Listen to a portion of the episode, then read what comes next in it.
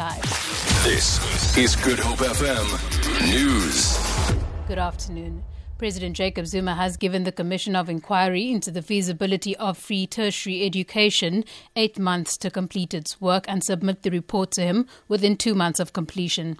Zuma appointed the Commission following the Fees Must Fall campaign that gripped tertiary institutions across the country late last year.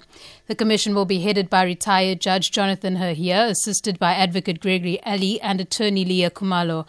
The Commission will also look at the contentious issues of the autonomy and independence over the funding model of institutions. Presidential spokesperson Bongani Majola explains the term of reference. The Commission shall inquire into, make findings, report on, and make recommendations on the following the feasibility of making higher education and training fee free in South Africa. This having regard to the Constitution of the Republic of South Africa, all relevant higher and basic education legislation, all findings and recommendations of the various presidential and ministerial task teams, as well as relevant educational policies, reports, and guidelines.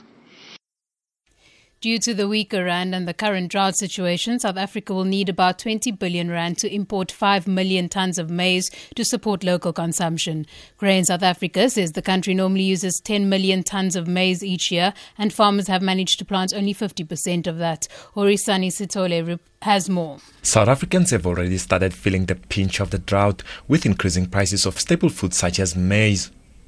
Grain SA senior economist Corné Louw says farmers never had good rain in the past planting season and the exchange rate is also not favorable. Internationally, grain prices went down, but because of our exchange rate, it means that our imports is going to be very expensive. The rand is currently trading at over 16 rand to the dollar.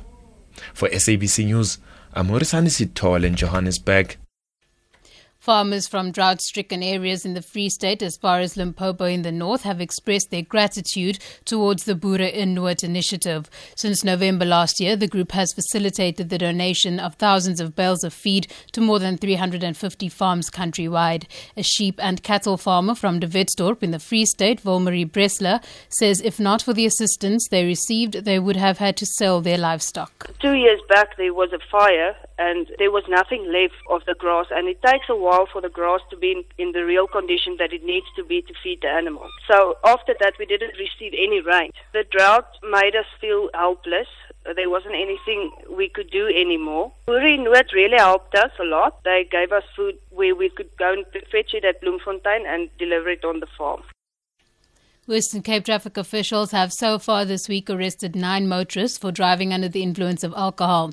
This brings the total number of motorists arrested for drunken driving this month to 70.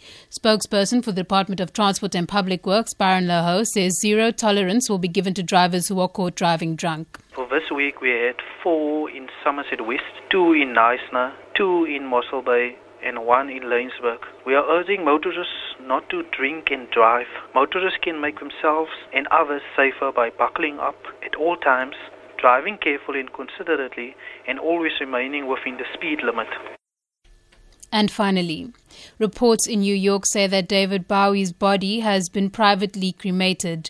The unconfirmed reports say the cremation took place soon after his death, avoiding a funeral service for the star who closely guarded his privacy in his final years. In line with his wishes, no family and friends were present at the ceremony. Bowie died of cancer on Sunday, aged 69. For Good Hope FM News, I'm Danielle Buzet.